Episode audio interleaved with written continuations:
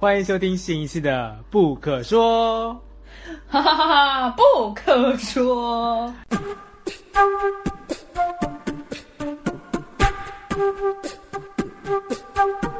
五、四、三、二、二一。一，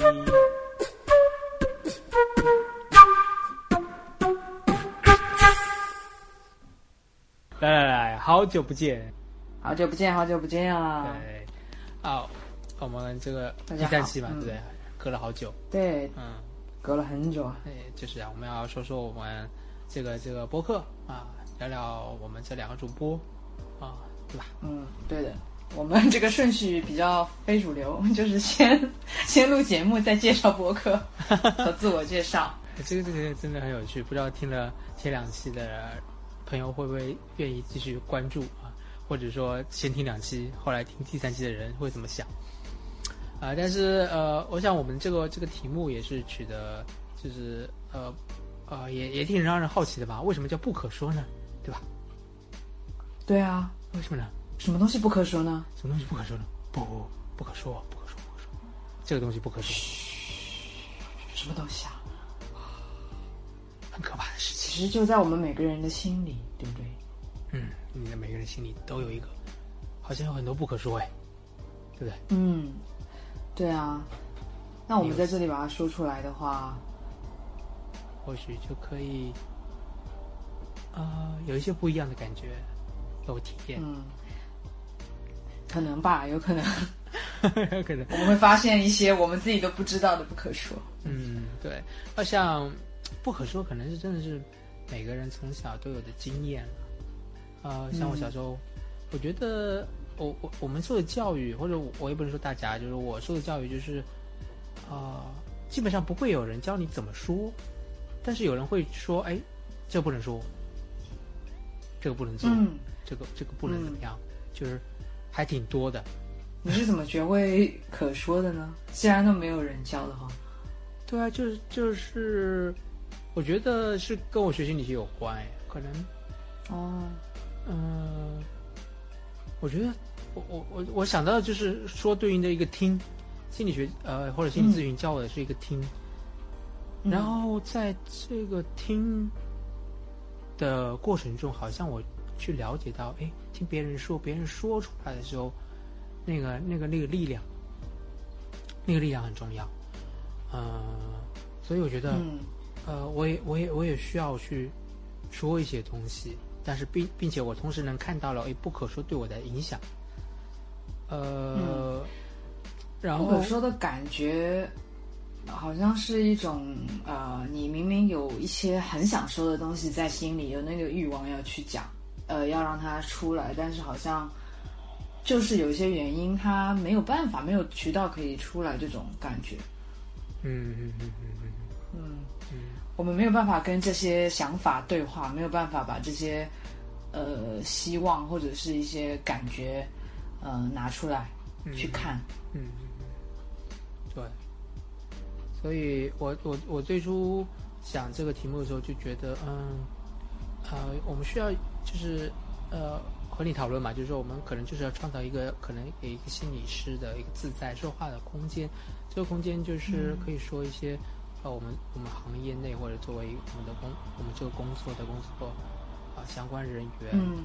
的一些平时没有地方可以去讨论、诉说、吐槽的事情，我觉得也不错。然后，然后也也是对，也是满足大家的听听八卦的需求。嗯，我觉得获得一种普通感吧因为我之前在那个台湾看到那个 FB 上就是出现了心理师宵夜谈那个粉对砖，心里是宵夜摊打扫阿，姨。宵夜摊，打扫阿姨，对对 对，我觉得大家都在那边去呃吐槽一些事呃事情，吐一些苦水，然后并且我觉得那是真的是填补了一些真实，而那些真实是有些人看不到的，但作为行业内的人，其实你是知道这一块的东西的存在，就像一块阴影一样，但是你从来不谈起啊，因为某些原因或者因为某些规定嗯规范就不被谈起。我觉得有一部分人知道这些情况存在，而且也比较能够去看到吧。但是很多其实像是看心理师宵夜摊的时候，我之前很多同学讲，他们都不相信这些事情是真的，可能他们自己的呃实习经验或者是专业经验里面没有遇到过，他们其实不太相信有这么阴暗面的情况存在，直到他们身边有人遇到，其实好多人都不都不了解。对，嗯，对对对，呃，所以呃，我想专业中有很多不可说的，呃。我们生命中每个人生命中也有些不可说的，嗯，呃，除了说了我们博客，呃，我们博客的题目之外，我们也说说看，呃，介绍一下自己吧，因为我们也没有好好的介绍过自己，对不对？啊，啊，这句话好伤感啊！我觉得这个可说，这个可说，因为 其实心理咨询师有一个叫什么呃，要我们要中立啊，一些传统的培训培培养是要中立啊，就是。然后尽量的在少在媒体上曝光啊，对吧？尽量的呃自我暴露也是要谨慎啊。我觉得这些也是不可说的部分，呃，但是我觉得到了到了一个后现代的一个阶段也不太一样。然后，嗯，你想说什么？其实你刚刚说这句话的时候，我突然感觉有种伤感。我感觉好像我们作为心理咨询师的身份，呃，包括跟个案，或者是潜在的网络上的一些人吧。跟个案，我们都未必可以好好的介绍自己，我们也没有什么，呃，必要要好好的介绍自己。可能是拿真实的自己这个人去跟个案互动，但是其实说到底，我们的身份什么并不重要，就是一种，这是一个 有点伤感的事情。但是好像之前没有，我没有这样想过。刚刚突然想到，对啊，你用“伤感”这个词，就让我也卷入到一些情绪，就想到。咨询室内，我们会尽量的把时间给个案，对，嗯，所以我们说的话，即使说我们自己也是希望对个案有有帮助，但是在对于对于两个主体性的互动来说，呃，那我们这个主体性真的，呃，有很多东西就没有被展现出来，是，就是尽量这个关系，这个关系，呃。是有些伤感，特别是 聊可能就是工作一一起一年多，超过一年的，能之后结束了关系之后，还是很伤感，就觉得嗯，对，对，是的，是的，都都会有一些啊，可能跟我最近经历的事情也有关，这个就岔题了，就是我我我我因为回不去台湾嘛，我是我觉得你可能也会哈，就回不去台湾，然后跟实习机构的。工作到一半的个案必须要道别吧？我觉得，嗯，很多无奈的事情，然后我们的无法好好自我介绍或者无法好好道别，都是其中的一部分吧。嗯，身为这个职职业，对对对对对，就是你看这个也，我们想告别，就是因为突发情况，我们想告别，但是这个也不能说，因为你你你要给个案发什么邮件，你还要需要通过督导审核，对不对？你不能很自在的就这样去结束一段关系。要给督导看。对对对，是啊，就像我我我其实对我来说切断的是一个团督啦，因为我还继续继续在带第三年的大学团督，然后带一上学期，下学期就不能带他们。那其实我个人还是觉得很有一些断裂感，因为工作，嗯嗯，等于就带一个团体带一学期也是有有那种比较有点放不下，对对，有点放不下。就放不下那种，因为过去是有规划，下学期我们肯定要做什么，又有期待，然后啊，就是有就被打断了呀。对啊，打断了之后，那你又能说什么呢？你能，你你如果把自己的呃呃情绪或者想法说出来，那也就是我们会作为专业会担心，我们说出来是为了什么？是为自己，还是为了什么？就是后续会有什么反应反应等等，就是想一大堆，就是总之不可说。总之不可说，总之，对，就是我们只能很很很自然的、很规范的说一些啊，说明原因啊，客观说明原因，表表示遗憾啊，一把一封 email 抄送给大家，然后结束。就是其实我觉得啊，对我觉得情绪很多时候是不可说，对，嗯，是的，是的，我觉得很多我们人性的情绪好像都都要回避掉。或者是牺牲掉，嗯，那所以说说你你生命中的不可说吧，顺便来呃，以你生命中的不可说为叙事脉络的话，介绍你自己。那这个题你先来破吧，好，还要按照叙事的脉络呀。嗯，我先来吗？嗯，我可以先来。你准备好了？你来，你来，你来。哦，嗯，不可说的播吧，行吧。呃，我我出生在上海，然后，呃，然后我妈妈是大龄产妇，所以其实生我之前做了很多的决定，要不要去生。嗯，这个过程中也牵扯到。呃，在网上上一代之间的一些恩怨，就是我们家是那种，不是说重男轻女，是那种女生不能输给男生，一定要巾帼不让须眉的这种感觉。然后我觉得这个给我自己人生的底色有一些影响吧，就是会让我比较呃不服输啊，或者是曾经也是比较爱挑战啊。就这样一些影响，嗯，我们我说一件，你说一件好了，这样比较平均哦。啊，出生是吧？啊，我想想，对啊，我一下子倒带到出生。你不一定要讲出生啊，你就记忆中去世的你自己的脉络就好。嗯，还有呃，我想到我不可说的就是哦，我我还是好，那我第一件事不可说的是关于我生命中的呃视障的问题。嗯，对，那我是一个呃中途失明者，在初中的时候，其实我出生时候就先天性近视眼，啊，但是就是戴着眼镜就还好，啊正比较正常，啊除了就是体育活动少一点，因为容易摔碎眼镜，然后到初中就有一个不太一样的事情，就是我的视野慢慢变小，然后慢慢的怕黑哦，就是在怕呃叫什么夜盲症，那慢慢。哦，呃，就发现自己的眼睛哎有些状况，后来去检查是视网膜病变。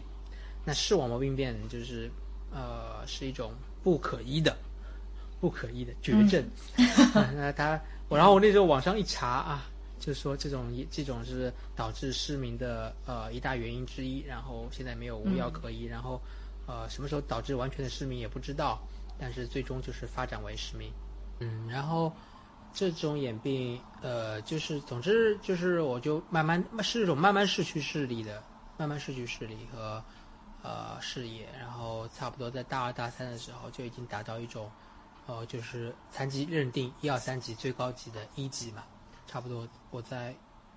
呃大三吧，就差不多就是认定一级，那时候就基本上现在直到现在也还在变差，但是现在还是有光觉，就是能看到光灯光的亮。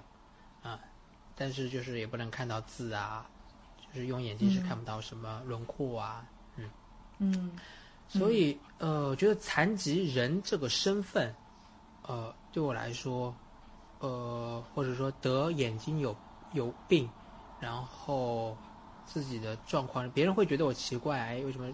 呃朱俊义他那么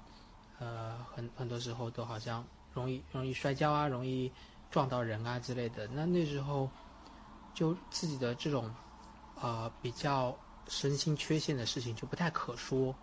就嗯不太能说。我觉得这个身份，我以前也会说自己也是在柜子里生活，直到呃直到走投就是 直到完全失明，你不可能再去隐瞒自己的身份了。所以嗯，我觉得我的呃残障者的身份呃是不可说的。曾经嗯那。那，呃，我觉得这是因为也是要，这个也是对于到我们为什么说会把不可说提出来，因为不可说的原因就是让你在主流主流社会中求生存，或者或者别人认为你是不要说才能生存的好。那我觉得一段时间一段时间可能是这样子，啊，比如说如果如果我的视力在高考的时候那个真真实的状况被被体检检查出来的时候，可能。呃，就不能读心理学了，因为心理学有个很奇葩的，呃，规定视力要达到多少，但是那个我觉得是很很很很老旧的，但是我就不能说，所以那时候我就，呃，比如说背背视力表啊之类的，去去去去去过关了，对，对，然后，天呐，嗯，对这一段，对，这是这是一段不可说，嗯，那真的很不可说呀。曾经，对对对对对对，啊，后来就可说了，因为后来自己有就觉察到这个，学了心理学，也是聊了很多，呃，了解自己很多东西，并且知道了这些这些自我接纳的重要性啊，对，然后关于可说的部分就之后再说，先说这么一点啊，嗯，OK，嗯。嗯，我觉得好难啊，要要要让一个不可说的事情变可说，真的是要花好长一段时间。对，我觉得越越被那个禁止的越多越深的东西，就越难真正的自在的说出来。对啊，对的，你你刚刚说的时候，我会感觉你说的蛮流畅的，就是感觉好像之前就有已经讲过啊，n 遍的 数遍，对，这种感觉。对对对，那当然我不在这里不是第一次说，所以，嗯嗯嗯。最初的时候，其实找工作来说，还是觉得不太可说，因为在国内找工作，如果你是一个盲人的身份的话，其实受到很多限制。所以有时候去应聘心理咨询师递的简历上也不一定，我的一开始是不会写，一开始不会特别注明，对，因为我想获得获得有一个面试的机会嘛，那面试的时候可能再说，会比你在简历上写“盲人”两个字，嗯，对他们来说可能接纳度更低、更高一些，对嗯，这也是个好办法。就我会想到在在戏剧治疗，我学的戏剧治疗。发展转化法，它叫发展转化法。DVT 里面有一个有一个概念是 unplayable，就是这个事物是不可玩的。比如说，嗯，对于一些比较敏感的话题，譬如说，呃，有的人很恐同性恋啊，然后如果在他的玩耍、他的治疗中，我们去玩这个性取向的东西，他可能会非常的卡，他会觉得很愤怒，或者说他只想逃跑。当他看到两个男的要结婚生小孩的时候，他可能非常抗拒。这个时候的感觉就是说明接触到了我们心中那个不可玩的东西，就你一下子会很僵，然后失去了那种灵活感。嗯，我自己觉得像是性别还有平权啊这种事情，对我来说也挺不可玩的。就是有时候看到我我自己会感觉在玩耍里或者在生活中看到一些非常。呃，不公平或者是很侵害性的事件啊，比如最近也有一些事件，其实我自己会蛮愤怒的，就是这种感觉会比较正义感会会比较让我无法去玩耍它，无法灵活的去去去讨论它，好像我的立场就会变得很很不中立，就对于治疗师来说是不中立的。我是觉得我有一个自己很清晰的这种。态度吧，嗯嗯嗯，对啊，就像您一直说到的点，就是其实呃放大了说，我们刚才之前一直谈到家庭中可能成长中生命中不可说，那其实社会上社会中社会层面不可说的东西，其实我们就不说了，对不对？就大家都懂，大家都懂，就是不可说的是什么，有可能说了你就就就就怎么样了，对不对？就被关起来或怎么样，被警告啊。是啊，是对，所以其实我们从个体层面到呃小系统层面到大系统层面，都有一力量去掐住你的喉咙，嗯，不让你说啊。但是我们我们作为人，其实我们也是都在寻找着自己的方式去寻找那个夹缝去说一说啊，释放一些，对吧？那那当当你这些呃被掐住喉咙，你自己的调节能力又不够的时候。那就可以来找咨询师，那咨询师可以去找呃我们的呃戏剧治疗师，对不对？然后戏剧治疗师就会用 unplayable unplayable unplayable，，对不对？所以那戏剧治疗，因为你你就多介绍一下你自己戏剧治疗师的这个身份吧。然后那我也很好奇，戏剧治疗像这样的议题，对不对？他要在社会上看到一些不公平的事情，呃。是不正义的事情，他觉得 很愤怒，但是那个被卡住，他在你这边，你会怎么和他工作，或者这个理论会怎么去做？我也挺好奇的。哦，我觉得戏剧治疗那个流派就是 DBT 嘛，它是一个从北美那边引进到亚洲，然后在台湾、香港、深圳、北京都有开班的这样一个学派。然后它的基本的核心的原则，我觉得它借鉴了非常多心理治疗、佛教、呃佛教、蓝调爵士 这种 乱七八糟的一些概念融汇在里面，然后。嗯，它的核心原则，比如就是唯最重要的那个是存在是不稳定的，呃，就是说我们万事万物不断的流动变换，我们一定会遇到一些变化或者是冲击，是我们没有办法预测，我们控制不了，它注定会发生的。那遇到这种事情的时候，我们应对它的方式可以变得更加灵活，或者我们在内心这个东西不会让我们。的能量全部卡住，这个就是他的一个比较核心的相信。那如果呃，像是其实其实，在团体吧，就是戏剧治疗，它可以做一对一，也可以做团体。那团体会比较容易出现这种呃不可集体的不可玩。譬如说，我自己会感觉到在。团体里，我在台湾学习的时候，有时候他们会玩耍一些文化上的差异，然后那个东西，我觉得我有时候也会卡住。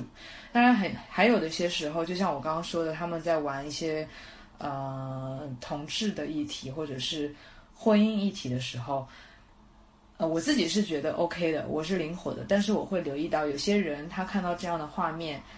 他是不想靠近的。比如说两个男生抱在一起，两个女生抱在一起，然后大喊着说“我要 get married，我们要结婚啦，嫁给我吧” 这样的话的时候，有些人他是他的那个身体距离他是想要拉远，他不想靠近的。那其实这个时候，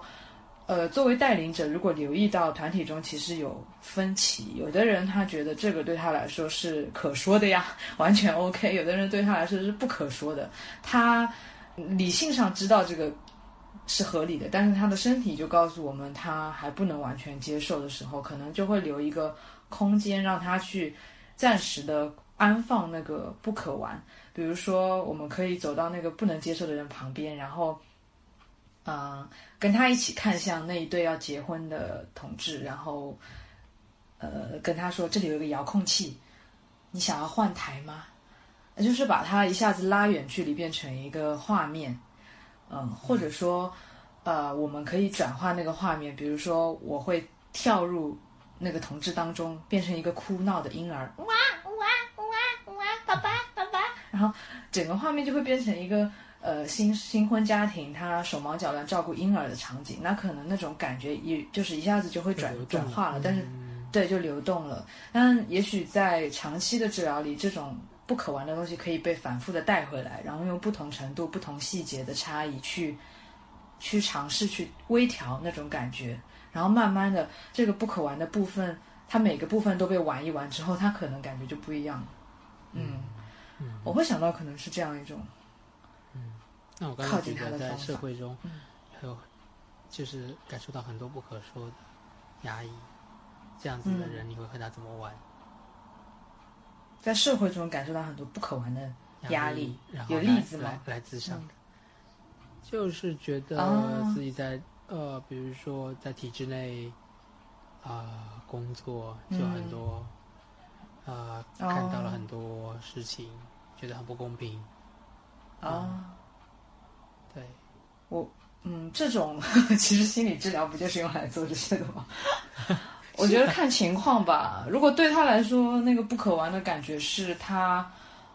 他已经他已经累到抑郁，他想自杀了，但是他没有办法放下手边的工作。我们可以去玩的就是那个累啊，呃，那个忙啊，那个不可放手啊。也许我就会变成他的工作，然后死死的缠住他，抱住他，让他不能，仿佛不能呼吸。但是他需要学着推开我，因为他会很不舒服，他可能觉得很无力去推开。但是，嗯，这个就是会一点一点尝试让他做到，嗯，通过一种身体的方式，嗯嗯，对，应该说其实我们咨询就是在做这个事情，嗯，对，就让我想到，你你是因为那个继续治疗师嘛？那我。我除了接受台湾的培训之外，呃，其实，在动力心理上有些培训，但是但是我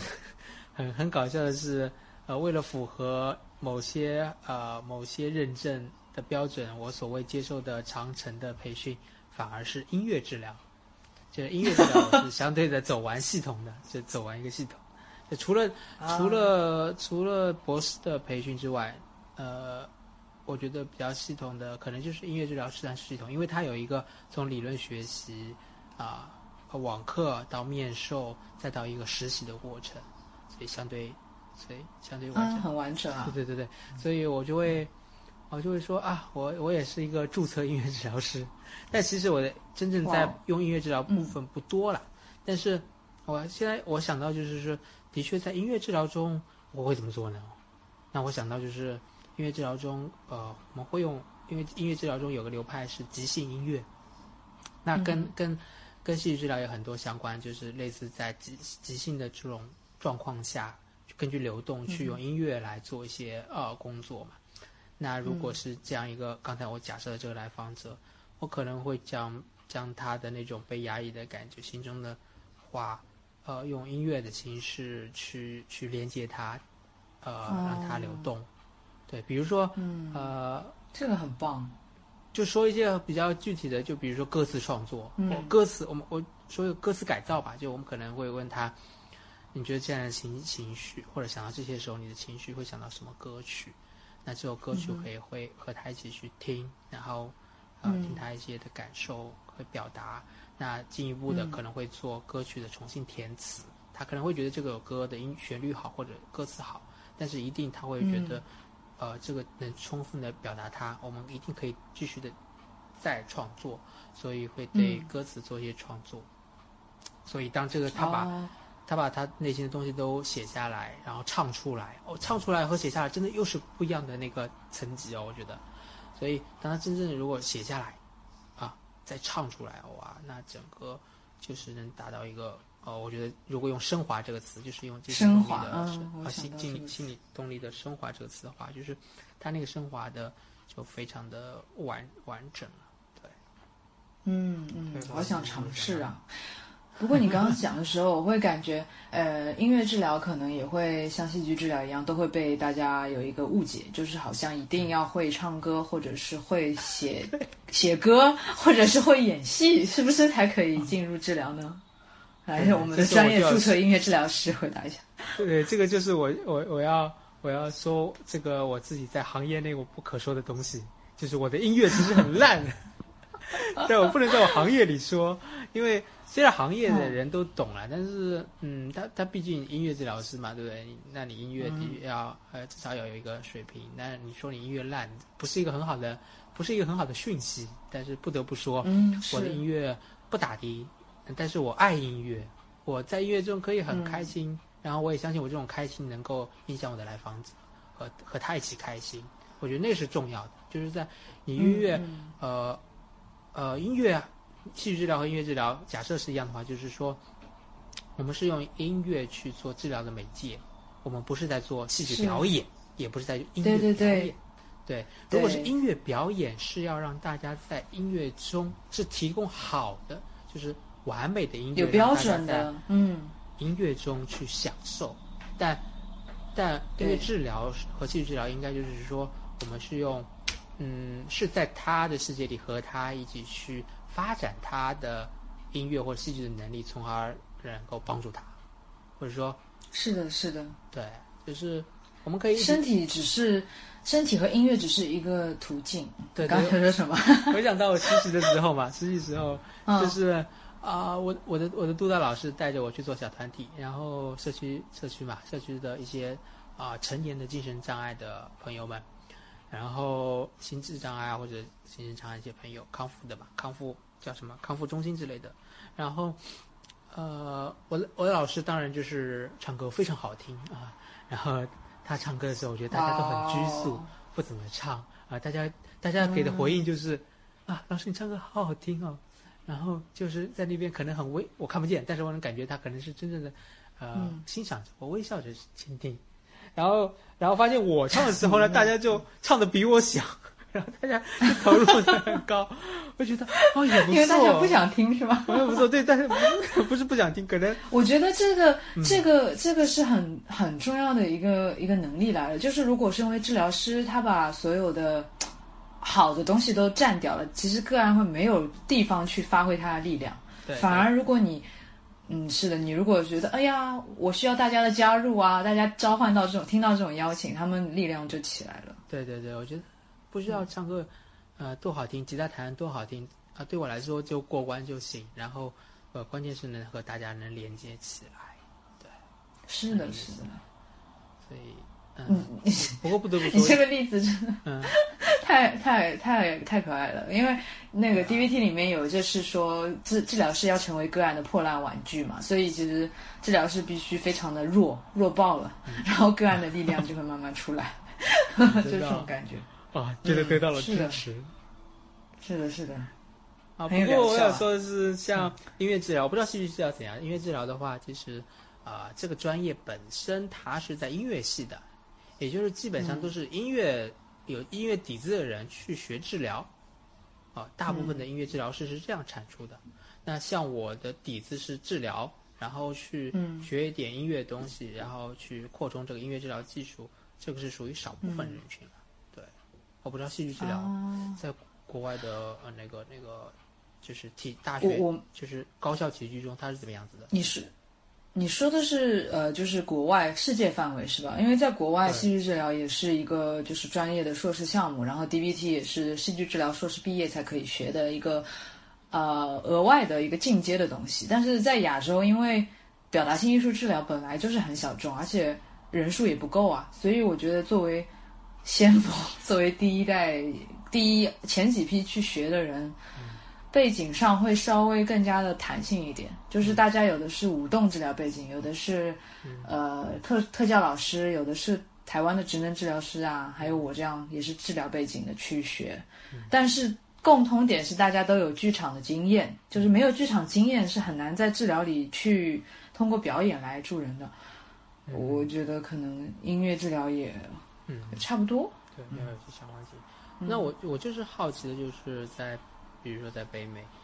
戏剧治疗这个硕士项目，它是在什么学院下？是在那种表演类的学院下吗？还是在心理类的学院下？几乎都在都在艺术类的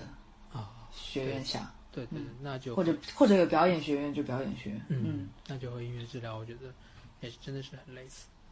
啊，嗯，啊是的，所以啊、但对，但是但是。嗯，我刚我觉得我们我们之间有链接，我们之间这个这个部分有链接，但是不一样的是，你你可能以后，呃，DVT 可能是一个主轴，但对我来说，音乐治疗只是一个啊、当时就是就是添加一个工具库吧，对我来说。一到十分，请问你觉得音乐治疗是几分呢？作为一个其实我想让它成为三到五分，哦我想让它成为三到三到五分，对，但现在可能只有一二分，哦但疫情期间用的多也不错，对，最近正好用的多，哦，对，那挺好的啊。你最近三到五分了吗？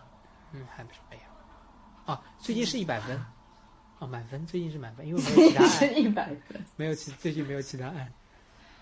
哦，你是说在接案里的比例是吧？哦，对对对也是哈，一定要应用才行。我也不一定是主轴啊，我觉得谈话治疗还是一个大趋势吧，戏剧治疗就嗯啊看看吧。也是啊，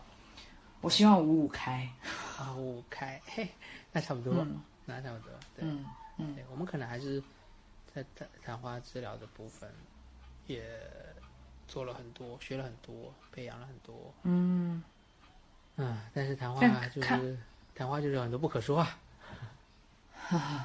看类型吧。我不知道音乐治疗有没有什么议题特别擅长，然后什么议题比较不擅长。像 DVT 的话，它是创伤治疗起源的，所以对于情绪创伤、呃人呃关系类的，它比较有有有有那个优势。但是像是有一些单一症状，比如说强迫症这种，它是就是实证表明是没有 CBT 之类的有效的。哦，嗯。嗯，音乐治疗这个是我最近写论文的。成果哦，OK OK，OK，好啊。所以关于我们各自，或者你你你或者你想介绍，或者就问我问对方这样子。嗯嗯，好啊。对，也是我觉得。嗯，我想问俊逸，这个去台湾之前，你在国内的工作经验吧，或者是咨询的经验，有什么你觉得去台湾想分享前，我基本上是在，呃，我因为我在苏州大学念的本硕，然嗯后本硕就其实那时候我觉得，呃，我要这个从头说就是，唉，我们中国大陆没有生涯规划这门课真的是太太坑爹了。然后在大呃高中高中之前，我其实就是一个读书人，就是觉得我其实读书还挺快乐的，特别是解题，所以我就有一种被强化的一种读书的状态。但是我对未来其实就是说，啊，考大学，那考大学好像就是一个目标，终极目标，但是对未来没有想象的，但居然也能正常的活下去，并且坚持读完，我觉得真的是应试教育，真的是。太太太太可怕了，然后 然后大学突然考上大学了，我要开始选专业，就一头雾水，该选什么呀？那么那么厚一本东西是吧？然后你自己翻，我嗯都不知道选什么。那但是当时我就在想，我自己以后眼睛是看不见的，那我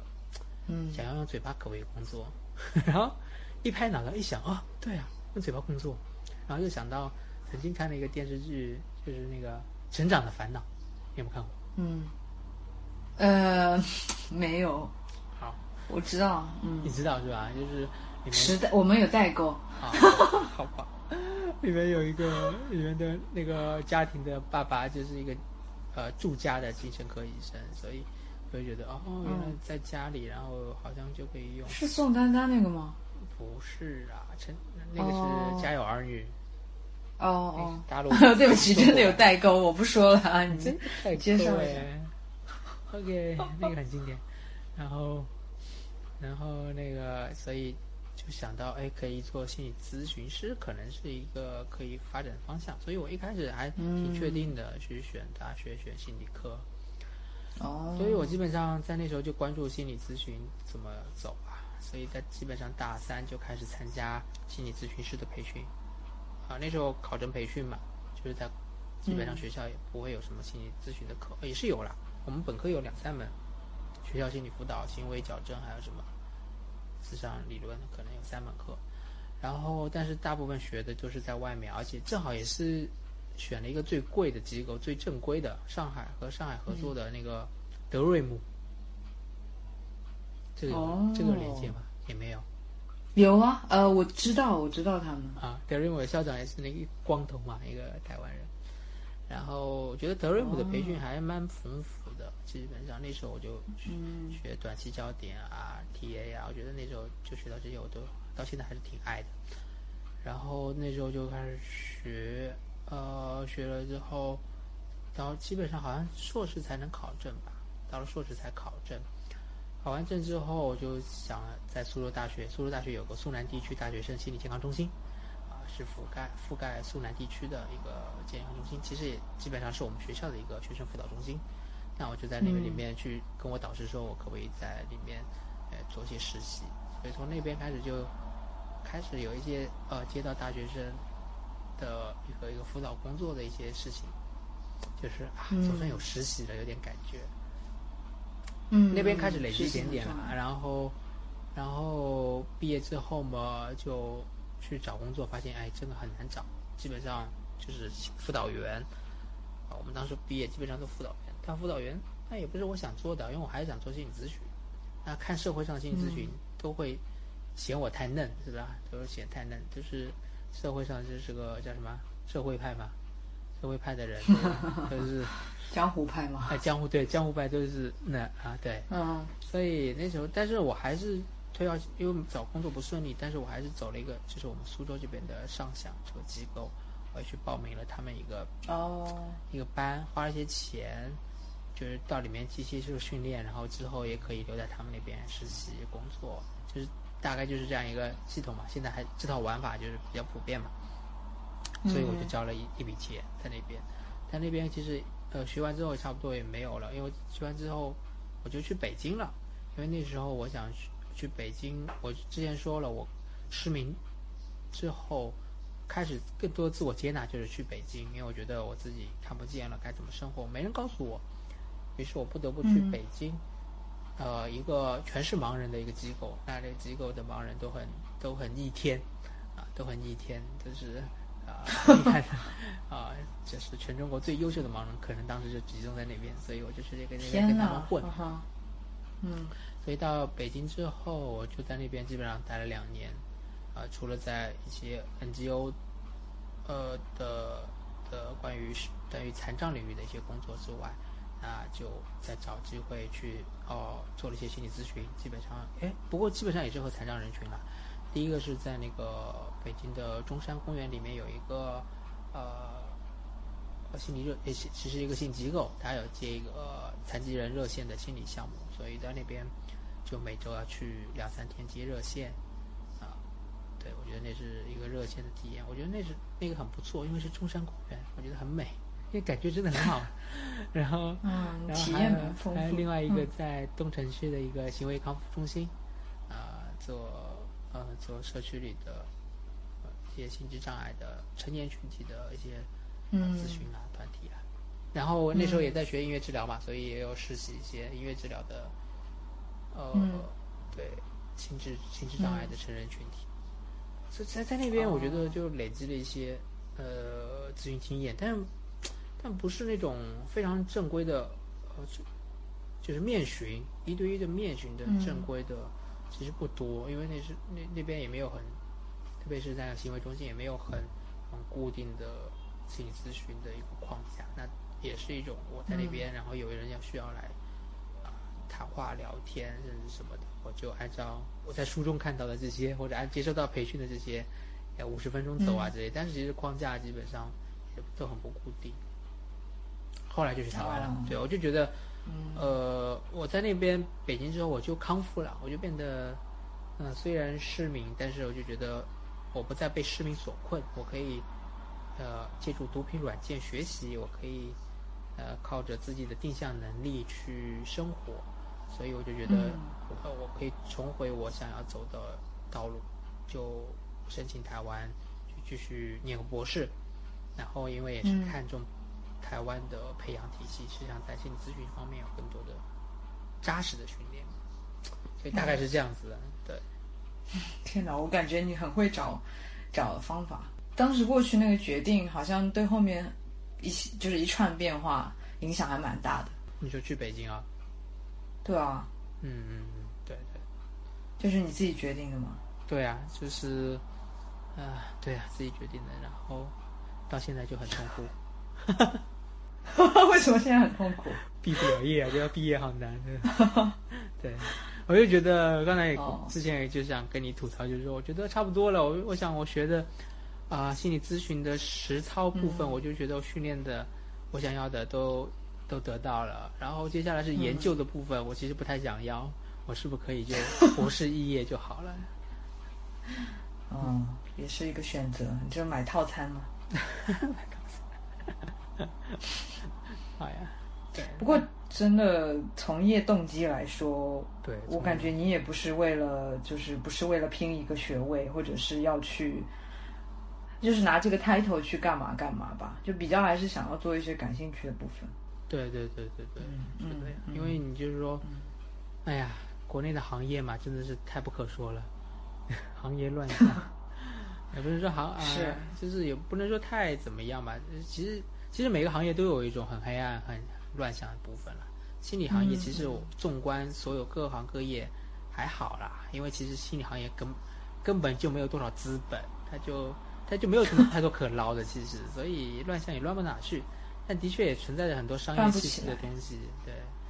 呃，就比如说刚刚提到的呃江湖上的一些老师们。啊，有的很厉害，但有有的真的是，呃，让人很看看看到他们的做法就很头疼。但是很多啊，然后还有一些，比如说现在的心理咨询师证取消了，但是有几个机构在搞，呃，搞新的培训。那我觉得我们也不可以说什么吧，因为嗯，很多时候作为一个小群众，你想说什么？我想说的是，就是 我想说，哦，嗯，因为比如说，比如说最近那个谁，哪个哪个所是不是办，就是有搞培训嘛？那朋友就问我，哎，这个靠谱吗？就是想，很多人其实还是想做心理咨询嘛，或者想学习，那就想报这个。然后我就觉得，我不太能跟他们说的是，其实他们不发证，只是一个技能培训的证，其实，其实其实没什么，嗯。就是如果你要从业的话，好像没什么，目前来说没什么呃保障。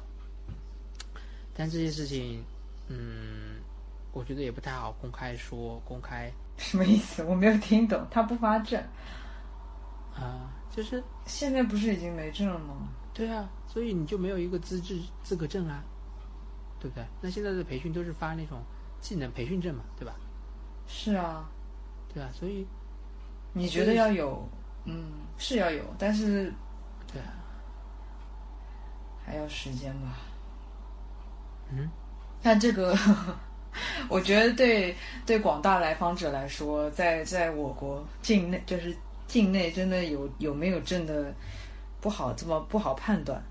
对啊，不太好判断呀。嗯，所以就是所以没有预测性。对啊，有些就是有些行业大佬或者行业大佬级别的机构，他们做的事情。呃，我觉得很多人是也不能，呃，不可置否，不可以说什么了，因为，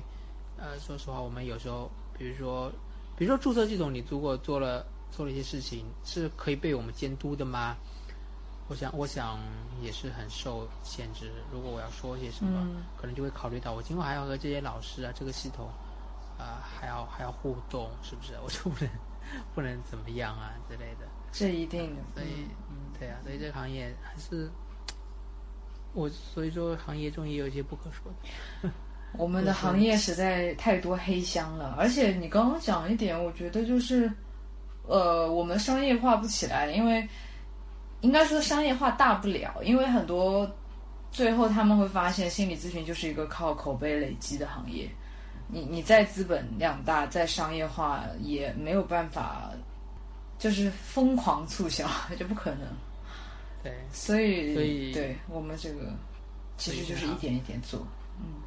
对，真正的心理咨询就是靠口碑累积，然后要赚钱的就开始转转泛心理了。哈哈哈，是这个也没办法。然后你刚刚是分享那个，你你就是从从一开始选这个专业，这个回溯真的很厉害。你选这个专业的动机开始，然后一直到后来去北京累积经验啥的，我感觉真的 每个咨询师的成长过程都不可说啊！啊，为什么？你想到了你的什么部分？我是说，我是说，我们这样的一个入行动机，然后到怎么一点点累积，怎么一点点探索，其实呃也是一个黑箱啦，就是不太有一些是在记载这些东西的，大部分都是。啊，心理咨询里面对我多么多么感动，多么多么帮助。然后我们成为一个专业咨询师之后，我们的自我要求是什么？然后我们要做到哪些、哪些、哪些标准之类的。但是其实这些起步的故事，我自己每次听到都觉得蛮珍贵的。啊，我我我都是我跟你差不多哎，但是我是因为嗯很小的时候。乱看书就是喜欢看文学书，然后有一次看选文学书的时候，就莫名其妙挑到了弗洛伊德的《梦的解析》，然后当时，当时我那一定是那个艰涩文学看不懂，艰涩文学。对对对，弗洛伊德真的很有文采啊，他他很有文采。呃，然后我当时其实也看不太懂，但是心里就有了一个概念，呃，这个世界上有个职业叫心理咨询师，然后后来是在上海。一部电视剧，就是电视电视里面看到有一部剧里面有个心理咨询师的角色，那个时候没有像美剧里现在这样，就咨询师都是一些杀人魔啊什么，跟踪狂啊这种乱七八糟。他那个咨询师应该还是一个，我印象中是一个正常的咨询师来的，但是他也是因为接触的，呃呃职业压力太大，然后职业倦怠了，嗯也有一些情绪耗竭吧，反正他自己也经历了一些事情，具体剧情我不记得了，反正他患了抑郁症。然后他也有，呃自杀的意念。那个时候看的时候，我就觉得这个职业我好羡慕啊。羡慕点是什么？就是抑羡慕点是自杀了哎。他可以跟人有就是很多的深层的交流，就很多很很亲密的、很深层的连接。我当时是对这个东西有被触动的。呃，当然，我觉得自杀这个东西是需要被预防的，但是当时其实也没什么概念，只是觉得 有一种，当时也很中二，可能觉得啊，死这个这个跟死亡美学隐隐有关的，也是有点好奇的嘛。当下就觉得哦，这个职业，呃，在我心里是可以触动到我的，所以后来就就就就选了呗，就就后来专业就就奔着这个去了，因为也没有找到别的特别合适的。嗯，我其他还很喜欢文学，我很喜欢写诗，然后我喜欢电影，喜欢小说，但是一直都觉得，呃，要把那个当做职业，我会觉得有点抗拒。我觉得艺术好像作为一个主要职业，我自己目前还没有办法接受。反正就当时就这样选了呗，然后就入行了。对，嗯，就是把艺术当成工作，的确有点接受不了，因为 因为它应该就是一个放松的地方。对，然后是接下来就有一个不可说，就是呃，就是你知道国内的大学现在是没有心理咨询专业的，其实有很多人都是读心理学专业、教育学专业。没错，然后我自己读的也是那个武汉大学的心理学系嘛，然后其实我们做的主要内容是做实验呐、呃呃上一些关于人的理论啊，就很理性知识上的一些知识啊，然后还有解剖啊，还要去看尸体啊之类之类的。我我其实也对生物很感兴趣，但是，呃，反正反正大学四年对心理咨询，可能只有一门课有关吧。我不知道你怎么样。嗯，我我我说了我三门吧，还挺多的。哦，三门哦，对啊，看哪三门哦？看可能就是学校心理辅导、行为矫正、智商基础理论，至少三门，哦好像是三门。对，生涯有没有我不记得，但是哦我觉得呃，不过大学本来就是就本本来就没有心理咨商专业，国外应该也没有吧？台湾有基啊本大，台湾有啊，台湾都是心理系吧？不过大学本没有，台湾是不辅导语。嗯，他们的本科很多就是辅导智商学系，学的就是家族治疗、艺术治疗、生涯辅导、团体治疗，他们都会有，但是比较简单的那种入门课。啊，对对对，OK OK。嗯嗯嗯，对，我觉得这大陆的话，就看你所在的那个心理系，它的侧重点，因为心理系就是大大类嘛。那他们的老师是在哪里侧重呢？就是就会教多一些嘛。像我们的老师就有两三个，他们就在做心理咨商，所以就带他们带的课，他们开的课就会和这方面相关的多一些课选择。嗯，那挺幸运幸运的。嗯，幸运的。那所以后来呢，你有呃参与或者你从事过哪些和心理咨询相关的工作？后来啊，后来我就，呃，我在广州，呃，我在广州做心理科普吧，然后在，嗯、在有心人这个平台上面写科普文章啊，然后策划课程啊，呃，做心理活动啊之类的。有心人还是一家挺有趣的公司，只是现在它没有在运营了。但当时我们会把攀岩和心理结合，然后把戏剧带到那种 带到广西的那种呃草大草坪上去做，就是还还蛮有创意的。然后很酷哎，嗯嗯，蛮酷的。我当时做那个戏剧工作坊在草坪上，然后真的是乡野间，然后做到一半，我我在我这刚好在讲就是戏剧里面那个呃舞台的一个分局分布，然后什么什么地方是焦点，结果突然从树后走出一匹白马，上面坐着一个老爷爷，然后顿时他们就成了那个焦点，我觉得很很有趣。啊，对不对？对对，嗯，很特别啊。啊，呃，对，反正在那边，我们也当时是想要把心理学的一些知识跟，就是可以化为助人的简单的小的 package 或者小的呃文章，呃一些自助的一些方法去传播给大众吧。现在好多平台都在做这些事情。嗯然后但是我们那个平台当时是没有要做心理咨商、心理咨询的。嗯嗯，对，那个平台算算是国内比较早的，然后做的也比较好，嗯，我一直也有关注。哦刚，刚出来的时候，觉得是行业一枝一枝独秀，一枝清清泉。一股清流。对对对对，现在想想也挺清流的，嗯，呃，然后后来就去台湾学了，然后在台湾的话，去之前我觉得那两年的经验让我对于大陆现在心理心理圈大家对这个的需求就比较了解，然后我也比较知道自己可能要要学什么，嗯，所以我会感觉工作经验对于，呃，就是后续去专业成长还是有一点帮忙的，起码我不会。